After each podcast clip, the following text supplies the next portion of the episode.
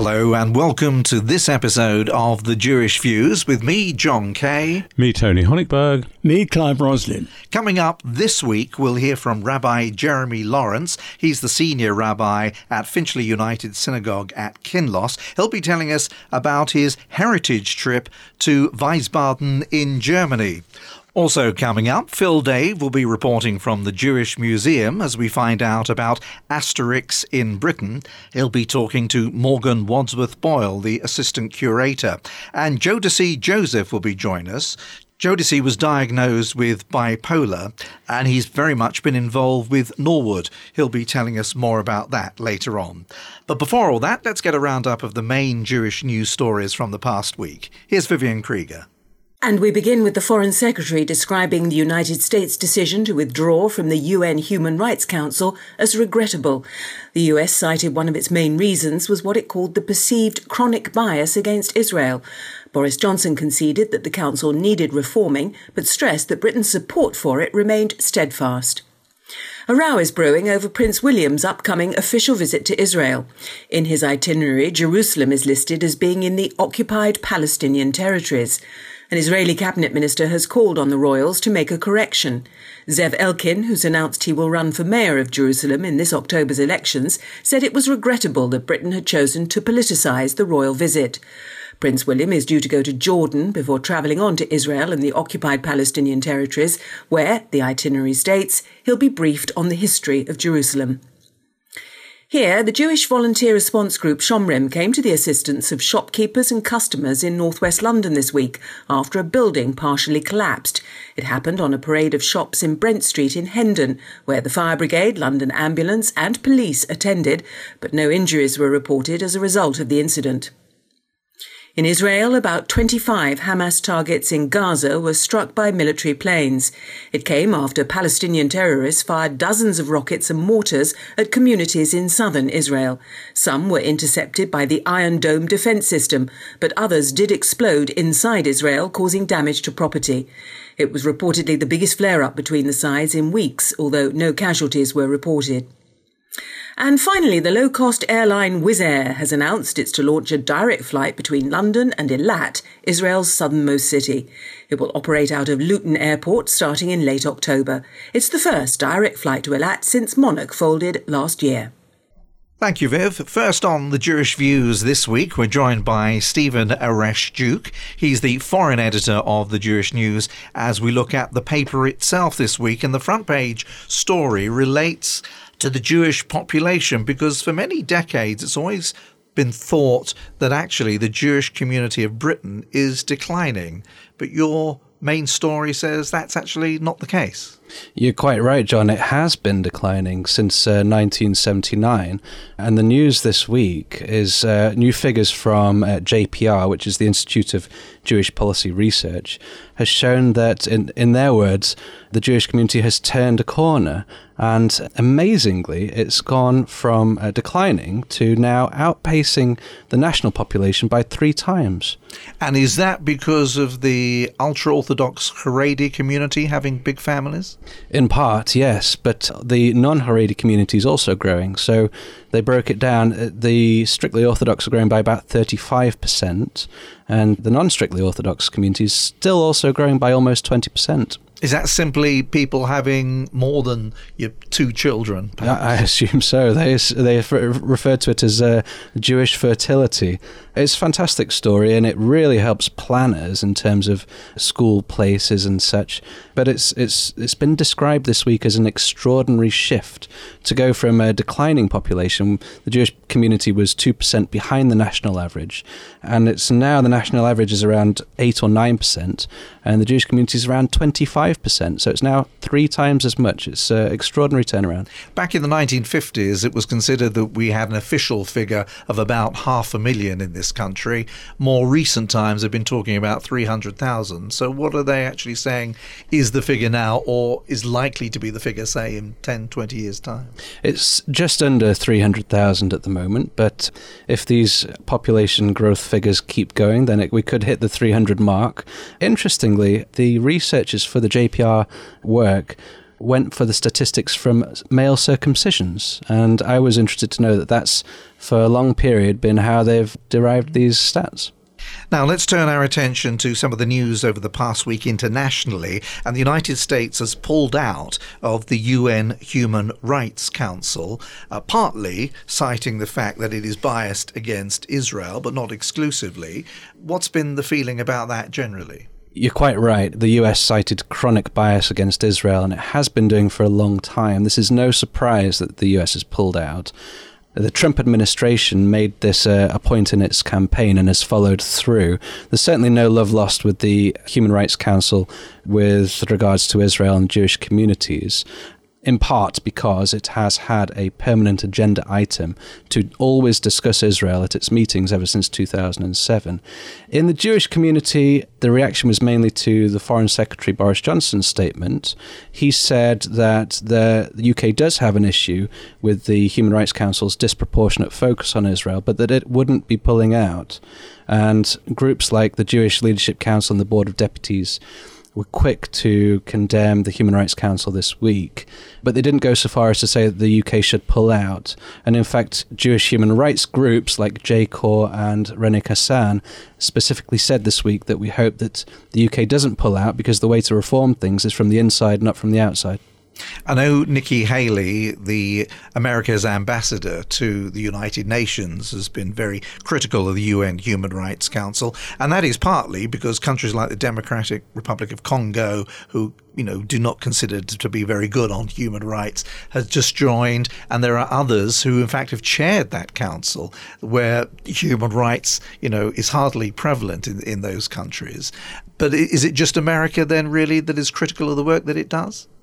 Well, Israel also uh, is hugely critical, and you're quite right. The Democratic Republic of Congo has just joined, just been admitted, and there's tens of thousands dying there. Another country cited by Nikki Haley was Venezuela. Dozens of opposition activists killed, and not a word of condemnation. So there does seem to be a disproportionate focus on Israel. I can completely understand the Jewish community's worries that it's it's a body obsessed with Israel. But uh, as I said, the, the main feeling within the community that we took from this week was that it's better to stay in bodies like this and reform them from the inside. Now, let's look at some other aspects of the paper. You've got two children on the front page. What are they doing there? This is a fantastic news story. We met these two earlier this year at the uh, Jewish News Night of Heroes Award in London. One is a 10 year old boy, Rio Wolf uh, nicknamed Baby Blade Runner. He's an amputee. He had his leg taken off at the knee and is a huge sports fan. The other is his joint winner, Lucy Alaluf, 11 years old, and they met each other at the Night of Heroes.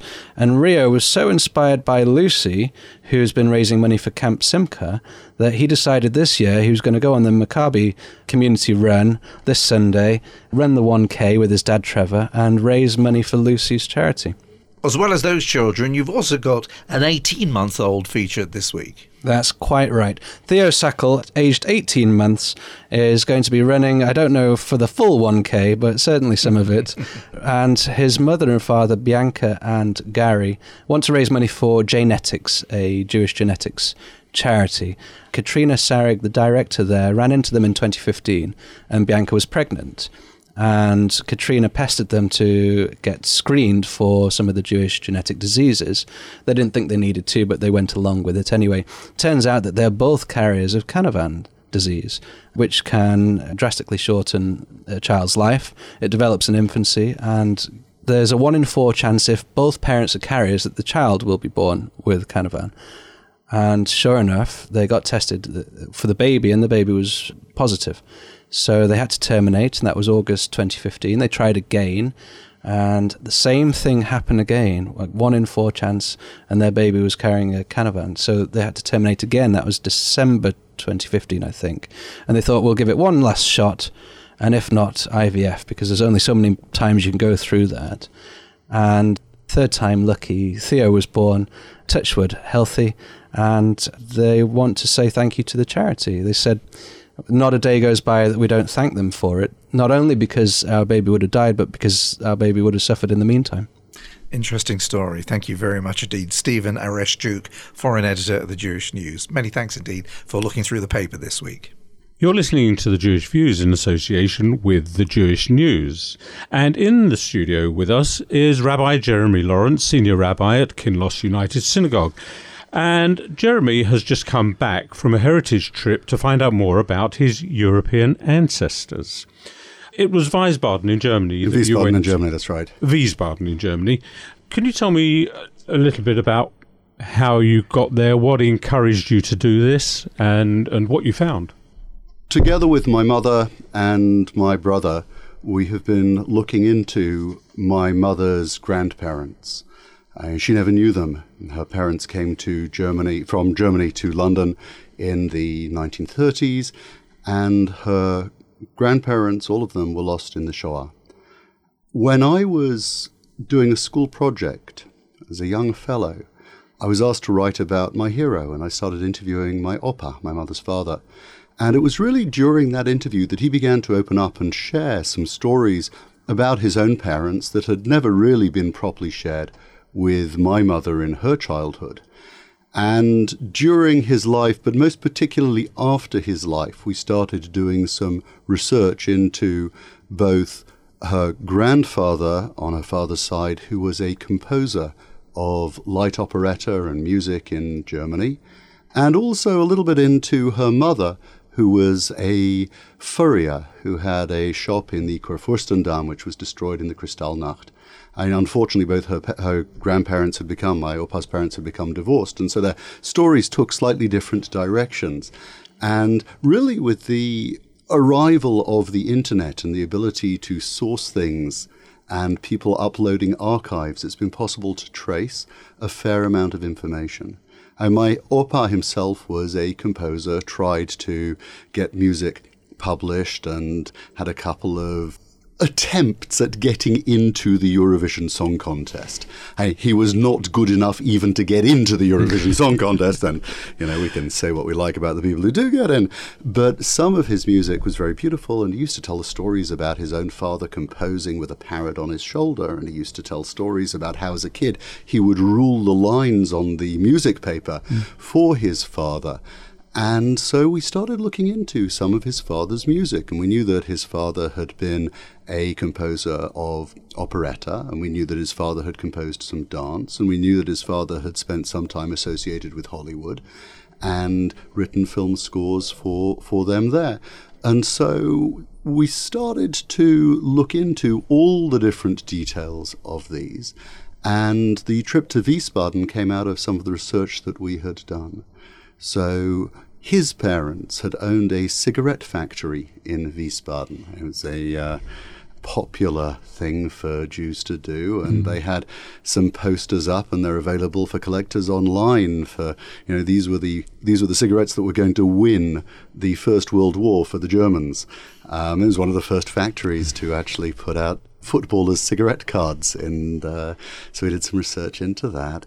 And my great grandfather started in their business, but his love was music, and he started composing. And online, I'd managed to source one of the operettas that he'd written, which was the Lustiger Kakadu, the joyous parrot.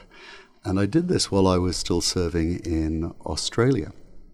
And so, through connections with Wiesbaden, which was where he was born, my, my mother then got in touch with the library there and the archives there. And they have just started, over the last year, since my mother was in touch with them, a program where a couple of Holocaust victims are commemorated in the town hall on the first Tuesday of every month. And they arranged for a commemoration just a couple of weeks ago in the town hall, where not only did they read out some of the biography of my great grandfather Heinz, but also his parents, Moshe and Chaya, who had been the cigarette mm-hmm. factory. Mm-hmm. And because this was in the local paper, they, there's somebody who had lived in there, who was living in the block, which was once the cigarette factory, came along as well. It's in the town hall. They had arranged for a musician and for a singer to present some of the tangos and some of the lovely music that my great grandfather had written. Out of interest, would we know any of the music? Is there anything that, that would have been that popular that we would know about? No. So, so, so, so the only thing, the only thing that is available, and in the evening they put on the German version of the film Geheimnis des Blauen Zimmer, The Secret of the Blue Room, which was written in Germany in 1932, and it was a, a horror film of its genre, mm. a cult horror film. That's available in English because it was remade in Hollywood in 1933 as The Secret of the Blue Room. And my great grandfather's music is the music on the English on, on the English version as well. And given the cadence of, of, of, the way it's played, which is very, very like the way my opa used to play the music, and we believe, there's no way of verifying this, we believe that it was probably him at the piano playing that music. So if you look up The Secret of the Blue Room on YouTube, and it's available there, it is now not the kind of film that anybody other than a cult movie viewer from that era would right. watch, but there is that music. But it sounds like, it sounds like sort of I, the, the, the, the stripy bathing suit music of the of, of the 1910s and oh, 20s on the beach and uh, a tango mu- music of hmm. that era. It's very, very beautiful, and it was amazing to see it put on. We know you go into a newsagent and you buy football cards, and here we are at the time of the World Cup. Uh, presumably, because the, I think the company um, that your ancestors were involved in actually provided football cards within the cigarette packets. That's right. Perhaps he was a pioneer. so, so they were one of the first companies that was doing this in the very early 20th century. My maternal grandfather, who died when my mother was 15, so I never knew him, had a mother living in Wiesbaden, although he'd been born in America. But his mother, my great grandmother, I suppose, lived in Wiesbaden. And I went to Wiesbaden to see his grave, which was fascinating because Hitler had said that Jewish cemeteries should remain the way they were because he'd managed, these are all dead Jews. And I just wondered, I mean, it's a purely simple question. Any of your family would be hanging, would be lying there. So we, I, I visited the graves of my great my great grandparents, my great great grandparents, yeah. Moshe and Chaya, who buried a couple of rows apart. I'd just like to say there are a couple of the things you mentioned the cemetery which really stood out. There is a very beautiful monument to the Jews who died in the First World War and gave their lives for their country there, and it's always chilling to realize that I had great grandparents on both sides of that war fighting in both sides of that war. And the other the other thing with the you know with the visit was listening to the music and listening to the commemoration, a number of people came back immediately afterwards and they said they were so sorry, so, so sorry about it all. What they were apologizing for was not the Shoah, because the people who were apologizing to me were born long after. They were apologizing very specifically for the failure in Europe today for the young people to be able to take charge of what is happening and to diminish the tremendous surge of racism in the name of nationalism which is taking place. And there are some very sensitive people who were very touched by the story of a great German composer who had died and were upset that the direction now is more of the same. Do the cigarettes still exist? The name of the cigarettes still exists today? No, Mene no longer exists and is under under you know, probably been absorbed into other things. But there were lots of private cigarette manufacturers in that period, and what we have got is not none of the football cards. But we've got some of the very beautiful posters that were produced, and not the equivalent of Marlboro Man exactly, mm. but uh, and no advertising on the station, but but but, but that were part of the branding of Mene Zigaretten in Wiesbaden. Okay, and finally, what's the next step with this story of yours? Are you going to publish it? So we're looking to, to publish. I mean, the, the, the, other steps that we're looking into is my grandfather's own journey here, his internment, being sent to the Isle of Wight and then Canada as an enemy alien, and then coming back and fighting with the British, and his mother's story, which is a completely separate story, which has also been researched in Germany. But all of that's for another time. And then that goes down the generations, and we end up with and then with you. Up with me and, and my brother, who's yes equally involved in Australia. Jeremy, Rabbi Jeremy Lawrence, thank you very, very much for coming in and talking to us. Absolute pleasure. You're listening to The Jewish Views in association with the Jewish News. If you'd like to get in contact about any of the stories you've heard on this show, then we'd love to hear your Jewish views. Email studio at jewishviews.co.uk. On Facebook, go to facebook.com slash the Jewish Views On Twitter, we are at Jewish Views UK, or you can go to our website, jewishviews.co.uk. Now, do you remember Asterix the Gaul? Well, apparently there's an Asterix in Britain exhibition, and it's actually taking place at the Jewish Museum. Phil Dave has been finding out more. That's right, you find me in the Jewish Museum in Camden, and I'm surrounded by what I can only describe as a very garish display because we're here to learn a little more about Asterix, the cartoon character that most people probably would recognize. Some might not necessarily know his name, but you might know even less about the Jewish connection. I'm joined by Morgan Wadsworth Boyle, who is the assistant curator for the Jewish Museum, and she's hopefully going to talk us through a little bit about this rather splendid looking exhibition. Morgan, welcome to the Jewish Views. First of all, just in case there's any doubt in anyone's mind, what is the Jewish connection with Asterix?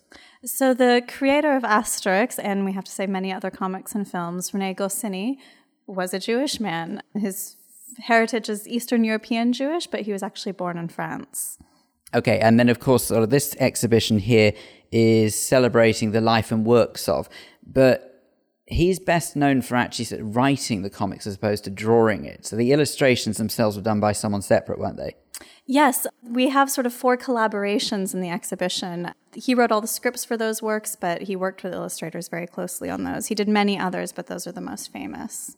Okay, and tell us a little bit about the actual exhibition itself, the idea behind it, and what people can expect to see. I mean, for starters, the first thing you're greeted by as we take a little glance over the beginning of the exhibition is a rather splendid looking typewriter that is apparently from, according to the plaque, I'm not going to guess, it's from the 1950s, apparently. It does look very smart and very in very good condition.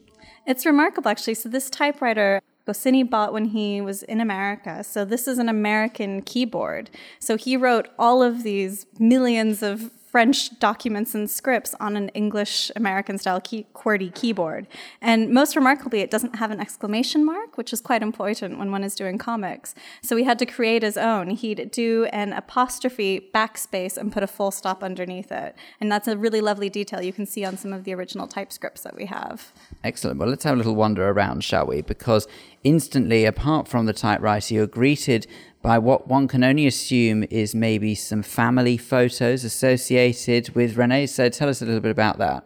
So we have some amazing photos of Rene when he was six months old. He was born in Paris, as I noted, but his father worked for the Jewish Colonization Organization and got a job in Argentina. So his father left for Argentina, and he, his mother, and his brother followed year or two later. So he actually spent his childhood in Buenos Aires in Argentina. He went to the French school there.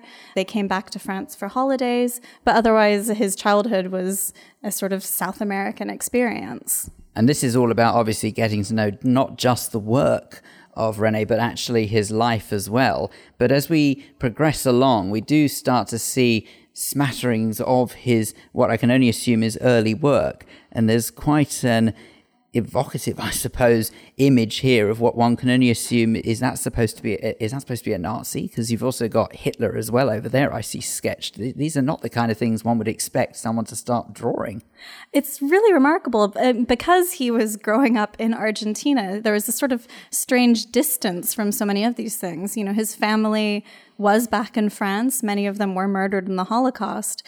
But sort of during that time, he had this strange separation. So the some of the drawings that we have are he would did as a teenager, 17 and younger. So for this page, and for example, it's really quite remarkable. There's a drawing of Mickey Mouse in the center of a page that also has Hirohito and you know Nazi officers and other things, and it was just sort of this casual drawing that you just did as a sort of matter of course. We also have one of Churchill and Stalin that he did when he was quite young as well. So he did draw, even if he wasn't necessarily behind the drawing of Asterix and other comics. He, actually was an illustrator himself to some degree. Yeah, he started off being an illustrator and writer, but the illustration career never quite panned out. And at a certain point, he realized he could be much more successful as a writer because you could sort of produce scripts much more quickly than writing and drawing. Drawing a comic strip can take a week or more, but you know, script he could write in the matter of an hour. So it was also much more profitable when he was very, very, very poor to focus on the thing that he could do quite well. Now, out the corner of my eye, I can't help but spot some very attractive looking and very colourful cartoons. Harvey Kurtzman, Will Elder, and Larry Siegel, An American in Paris, is the title of this piece. And this is just fantastic. You don't see drawings like this anymore, really, do you? It's all computerized now, and this is just all obviously done by hand and brilliantly so. Yeah, this is actually a really remarkable piece. These were done sort of as fine art pieces. They were done with sort of gouache, and I think I read some even had enameled, and they would take such a long time to do. And this is also really special. So when Goscinny he went to New York to live with an uncle, his father died when he was 17 quite suddenly, and he had to start supporting the family. And he ended up falling in with some other comic artists who you just named. And these became sort of the giants of American comics. Harvey Kurtzman is one of the founders of Mad Magazine, and they were all in the same little office together. And this work in American in Paris was actually done in Playboy magazine, so it was very well funded, which is why it has such a high level of artisanship. Magazines change a bit since then. But what's very special in this is the characters are in Paris for a honeymoon, and there's a waiter in one of the panels that we're quite certain is an homage to Goscinny. It looks just like him. And just to actually give some sense of layout to this particular exhibition, we are walking around as we speak a, a sort of winding, turning corridor, which at the top of it, in a red line, has a timeline of one can assume of Rene's life which really clearly illustrates year by year almost his his time and his works. Was there any deliberate thinking behind the way this exhibition is laid out? This exhibition actually came to us from the Museum of Jewish Art and History in Paris, where it was much, much larger than it is here. They have a much larger space. So we were sort of following that. And the logic with the timeline is up to a certain point, it is sort of following the chronological trajectory of his life. And where we're about to head to is the start of his collaborations. And those, the timeline drops because all of those things were going on at the same time interchangeably. So the timeline then sort of picks up again at the end to continue on with, you know, the story of what had been going on after this point in time. As we make our way around what can only be described as sort of a, a, level of intrigue, actually, because it's twists and turns. There's no straight path. Sometimes in the past, the exhibitions here have been quite open planned, so you can very clearly see what's ahead and what's around the corner. But this one somehow just fills you with this element of, oh, what's next?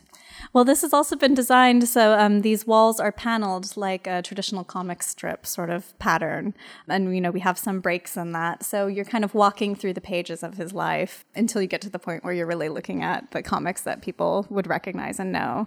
Well, we are still actually at a point where I was going to say I'm not completely sure that I recognize much of the works that have featured, but we're just starting to see now Asterix creeping in. Tell us a little bit about how Asterix began, because actually, looking at this now, we've got a wall here where Asterix in a load of different languages.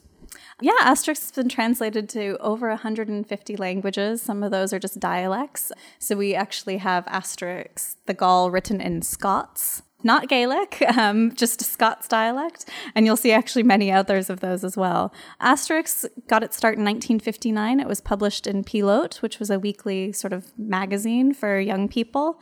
And it was done with Albert Uderzo, who is the artist. And we have some beautiful works of talking about sort of their collaboration and the humor that they sort of experienced in working together and the give and take. It's really neat. They they worked on many other things together. Another that is was less successful here but successful elsewhere was Oumpah-pah, which was about sort of a Native American taking place in North America, of course, but with very similar story actually to Asterix of sort of small group holding out against an invading force. And we have Oumpah-pah page here on display as well. Tell us a little bit about some of the interactive features that this exhibition has, because I, I spy in the corner of the hall over there some headphones. So one would assume that along with the imagery comes some sort of audio as well. And I can also see some costumes, which one would hope is for the younger people who come to visit here, that they could possibly even dress up and look a little bit like Asterix if they want to. We found the costumes are for everyone generally. um, yeah, I mean, because this is such sort of a playful thing, and Asterix, we've found involves so many sort of generations in the experience. A lot of young people come to Asterix you know the parents have read it and handed it down to them. So we wanted everyone to sort of be able to play in the space. So we have a um, men here that you can try to hold up like obelix carries them around in the comics. We have some sort of wordplay activities because wordplay is such an integral part to asterix. And goscinny's mother's family had a printing press growing up. So you know we like to think when he was back in france on holidays he was literally playing with words and we want to give people the chance to do that here as well and one can only assume as well that it also gives people a chance to, I suppose, relive that element of nostalgia that everyone craves, really, don't they? Everyone loves to look back and not necessarily look forward. And Asterix has been a massive part of so many people's childhood. So here you can almost escape back to one's youth. Yeah, and it's really fun. You know, we've seen lots of families coming in and really sort of going for it and having fun in the space. We have a room that's sort of a shadow room. It has a flash and a photoluminescent wall, so it captures your outlines. And we've found everyone is going in there. And that was actually spurred on from one of his other collaborations with Morris and the Lucky Luke comic. And Lucky Luke was a cowboy who could outshoot or outdraw even his own shadow, which gave us the idea for that activity. And so these are now we're in the Lucky Luke section. You can see some of the works that he did with Morris. And this is just one of a number of collaborations that you mentioned of. Tell us a little bit about his collaborative work. Yeah, it's really remarkable. We actually we have a few videos of him talking with his collaborators about sort of their process. We have one of him with Uderzo, who he worked on with Asterix and others, and we have one of him with Morris. And it's just remarkable watching these videos from the 70s and seeing this obvious rapport between these people. Lucky Luke actually existed and was drawn and written solely by Morris for quite some time, and then he invited Goscinny to come in and start writing the scripts. So we have the first typewritten scripts that Goscinny did for Lucky Luke for Rails on the Prairie was the first one that he worked on. You think it's fair comment to say that Rene Goscinny is one of those individuals who has experienced success in the most fantastic degree, but yet to some weird way still remains quite anonymous because I feel as if I don't know much about him at all. Even obviously having been to this exhibition, there's obviously nearly everything I've seen here is new to me even though obviously I am aware with his work. Would you say that's fair comment that he is almost unknown but yet famous at the same time? I think it's different in different places. When he died in France, it said that it was as if the Eiffel Tower had fallen. So there he's a household name. But here I don't think he has that sort of level of recognition. And in watching the videos and interviews of him, you can see he's very sort of modest and self effacing and self deprecating. So I think part of his thing was sort of being much sort of more quiet and humble, but you can always see him with this little smirk on his face. So he had a remarkable sense of humor that came through in all of these things. Let's take a little stroll down the last stretch of the exhibition now. I can see straight ahead a rather garish looking yellow wall staring me in the face with what I'm not going to insult by saying it looks like it could be mistaken for graffiti, but there is a lot of drawing on it. Perhaps you could tell us the idea behind this? We always love having sort of the opportunity for people to interact creatively with their exhibitions. And this is our sort of creative feedback zone. So, this is a wall that's been treated with a whiteboard material. And so, people are invited to write and draw on the wall, either their own feedback or really astute comments. Like you can see, I love cupcakes who's not going to agree with that. We've got quite a few Father's Day messages up there right now. And so we're actually taking a photo of this every morning so we can sort of document it because there's been some really incredible artwork that's been put up there and some really amazing comments as well. Just finally, tell us the details if people want to come along and see this exhibition. How long is it on for, and how do they get a hold of tickets and things like that if necessary? Um, the exhibition runs until the 30th of September. You can get tickets by going to the museum website or giving us a call, or you can just walk in the door, and we're happy to welcome you. Well, that's fantastic. Thank you very much indeed. Morgan Wadsworth Boyle, Assistant Curator at the Jewish Museum. I have now well and truly been educated about a man who I have to confess I knew very little about. So I would urge you that if you are a fan of the Asterix comics, then why not come on down and just see exactly how much more to him there is than meets the eye. Phil Dave at the Jewish Museum talking to Morgan Wadsworth Boyle, the assistant curator. If you'd like any more information on any of the stories you've heard on this episode of the Jewish Views, then go to our website, jewishviews.co.uk. You're listening to the Jewish Views in association with Jewish News. And we have with us now a young man called Jodeci Joseph. And we're told you're someone who's benefited from the work that Norwood do. And you're going to tell us your story and why Norwood is so important. So tell us the beginning of the story. Because apparently you didn't know you were Jewish till you were about 11. Yes, that's right. So I'll give you a bit of a background on history on me and who I am. My grandfather, from my mum's side, is a rabbi. He's a rabbi from Stamford Hill. He's he's the head of Lubavitch School, and my other grandfather, from my dad's side, is a priest. So, so there's a bit, there's a lot of wisdom within my family, and my mum's actually one of fourteen. So my grandfather took the the mitzvah to be fruitful, multiply very seriously, and growing up, my mum thought was quite rebellious in terms of like she wanted to explore outside Judaism, and she felt like it was best to be to be herself and to try other things. And she met my dad at the age of 20 and she left the community, the Stamford Hill community. Then she had me and my brother. And I grew up not knowing I was Jewish. I was in a Christian school called Gallions Mount. And I was in the Christmas play. And I was actually acting as Jesus in the play, mm-hmm. which is quite. He was Jewish anyway, so it kind of it kind of worked.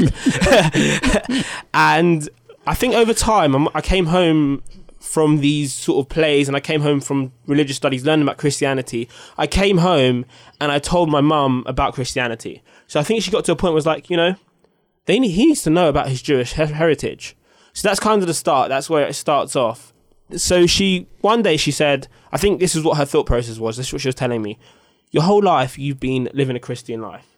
You know you're, you you think you're Christian, but I think it's about time you saw your other side. It's about time you saw you knew what it was like to be Jewish.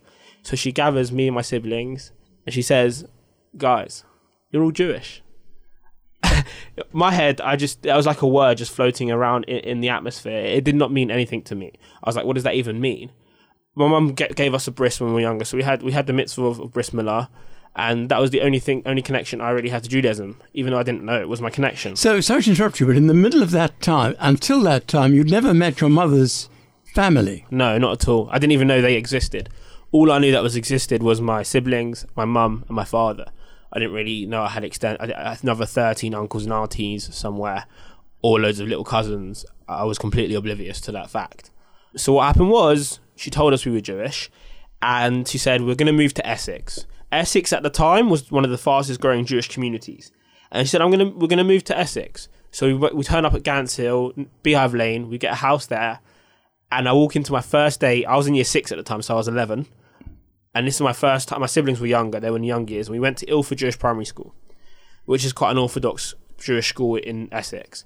I walk in there on my first day. Well, I was from quite a rough area, so I had a bit of a limp. I wasn't really into the whole culture of the Jewish Ashkenazi culture. I walk in there, and literally what was going through my, my mind was, where am I? like what's going on. There was these people with all these, these circular pieces of material that I happen to be wearing now on their heads, with strings coming from from down from their waist. I didn't know what a Jew looked like. I didn't have any idea, and this is the place I was walking into. And I, you know what? I think it did sub- subconsciously have an effect on me in terms of like I didn't know what it was like to be Jewish, and I didn't feel kind of integrated in the community, and I think that had kind of an effect on my self image. So that was when you started becoming, thinking, and becoming Jewish. Yes. So How did you do that? I started to go to Cheder lessons, one Jewish lesson a week, to kind of build myself up for my bar mitzvah, which was when I was 13. And I just went to all the Jewish study lessons in school. Now, what I'm fascinated by, did your brothers and sisters also do become Jewish, or did you, were you the only one who decided to be Jewish? So we were all halakhically Jewish because our mum's Jewish. Yes. But we didn't understand that. We didn't understand anything about Judaism. We didn't know what it meant to be Jewish. So for us, we were just kind of just passively going along with it. because that's what our mum had decided. Where it didn't actually mean anything to me for my whole school life. Okay, I had the Jewish community, my friends, and maybe I went for to shul on a Saturday. She kind of got us to keep Shabbat when we started. She she kind of got us fully in, and we we didn't want to do it. We didn't want to not touch our phones for 25 hours. We didn't want to go to synagogue every Saturday. We wanted to be out with our friends, but my mum insisted that we go to synagogue every week, and that was her thing. That we go to synagogue every week. You said you only discovered that you were Jewish at the age of 11. You had a bar mitzvah at the age of 13. Yes. So, therefore, does that mean you had to learn to read Hebrew within two years? Yes, so I had a really good rabbi who taught me how to, to read Hebrew, and I, I managed to do. I didn't do the whole sedra, but I managed to do a big chunk before blessings and the after blessings with a lot of help, and with with the help of the people around me, I was able to to do my bar mitzvah to learn Hebrew. And now I just come back from yeshiva actually. So and I want to be a rabbi. so even though I didn't know I was Jewish until I was eleven, I love Judaism. I absolutely love it, and I'll tell anyone. I'll advocate for Judaism for my whole life because it gives me meaning. And thank God I've, I've I found a I found a good path in Judaism as well. What did your father think about this? I think my dad was quite upset because we left the Christ. We, we, it was quite ironic because she left her family to not to live a non-Jewish life, but then she left her non-Jewish life to live a Jewish life. So my father was he felt quite betrayed at the beginning because he had worked there. He thought we just left him, but over time, I- do you know what they say? Time heals, and I think literally over time. He started to realize that actually it's, it's a better life over there in the Jewish community. That my, my my kids are doing very well, and I'm happy for them. Why did Norwood come into all of this? Uh, later on in school, I was quite a naughty kid during school when I was growing up, and in year nine, year ten, I had a like an epiphany. You know what? I want to be good. I want to start working hard. So I, I started to get good grades. I got good GCSEs, and I changed from being this naughty kid to being this amazing kid with all of this background, subconscious burden of of oh, I'm I'm Jewish now. And when I got to sixth form, I had a big crash in terms of like the the stress from A levels caused me to have a depressive episode, which I didn't know was a depressive episode at the time. And I wasn't attending school, which wasn't like me. I was a very confident person. I wasn't attending school. I started to have really not eat for, for weeks, not get out of bed. And my friends were like, What's going on with you? One there was one point where my friend said, Joe, come on, get out of this rut. And then before you know it, I was having a super buzzy. I came in, I wanted to change the world. I set up this project because that is what bipolar is. You have a, a depressive episode and you have a manic episode. And I didn't really know how to deal with this. But then I was soon diagnosed with bipolar disorder and I started I, I, I didn't know how to deal with it. I was devastated. I thought this is an illness. I read online it's not curable. I thought this is me. This is going to define me. And then this is where Norwood comes in. I met this psychotherapist in adolescence called Sue Cohen, and she. I used this term, this sentence before, but she was like an angel in my life. Honestly, like an angel because she made me help me come to terms with my illness. She made me believe that the bipolar does not define me. I am not restricted by the parameters of what bipolar is. There's so many celebrities who have bipolar. There's so many people bipolar who can live stable, long, fulfilling lives. And she would set tasks for me like go and sit in your because I, I got really anxious. The part of the bipolar, I got really psychotic and I got anxious. I didn't want to go into school. And she used to make me say, she used to say to me, go and sit in your sixth form. Go sit with your friends. Just sit there. Even if you don't want to leave, even if you want to leave, fight the anxiety. Sit with it. And thanks to her, I finished my A levels. I didn't do the best because of the situation, but I passed. I took a gap year. I worked in a primary school for a year. I ended up going to uni, and I, I'm in my third year now. I've started a motivational speaking uh, organization with 40 people in it, and I can honestly say Norwood, Norwood and Sue together are pretty much the reason for that. They they built the foundations for me to allow me to build on that. And you're studying human geography. Human geography, yes. Third What's the difference between human geography and geography?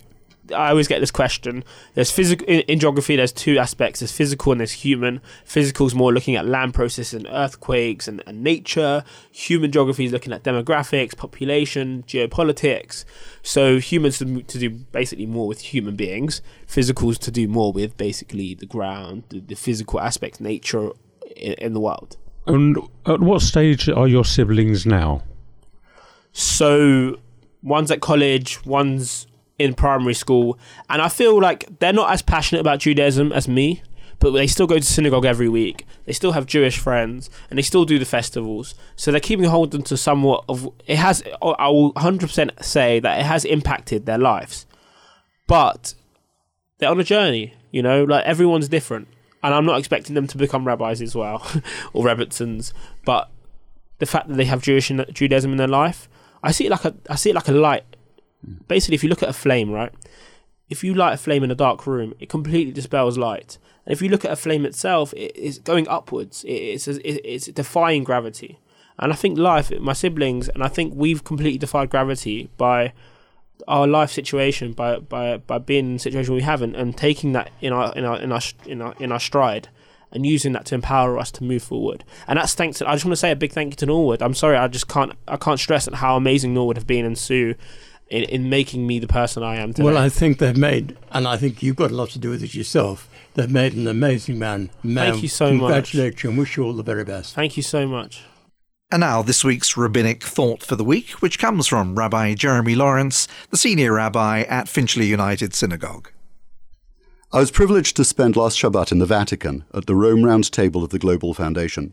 We were hosted by Bishop Marcelo Sanchez Sorondo, who is the Chancellor of the Pontifical Academy of Sciences in the Casino Pio IV, their stunning late 16th century headquarters in the Vatican Gardens.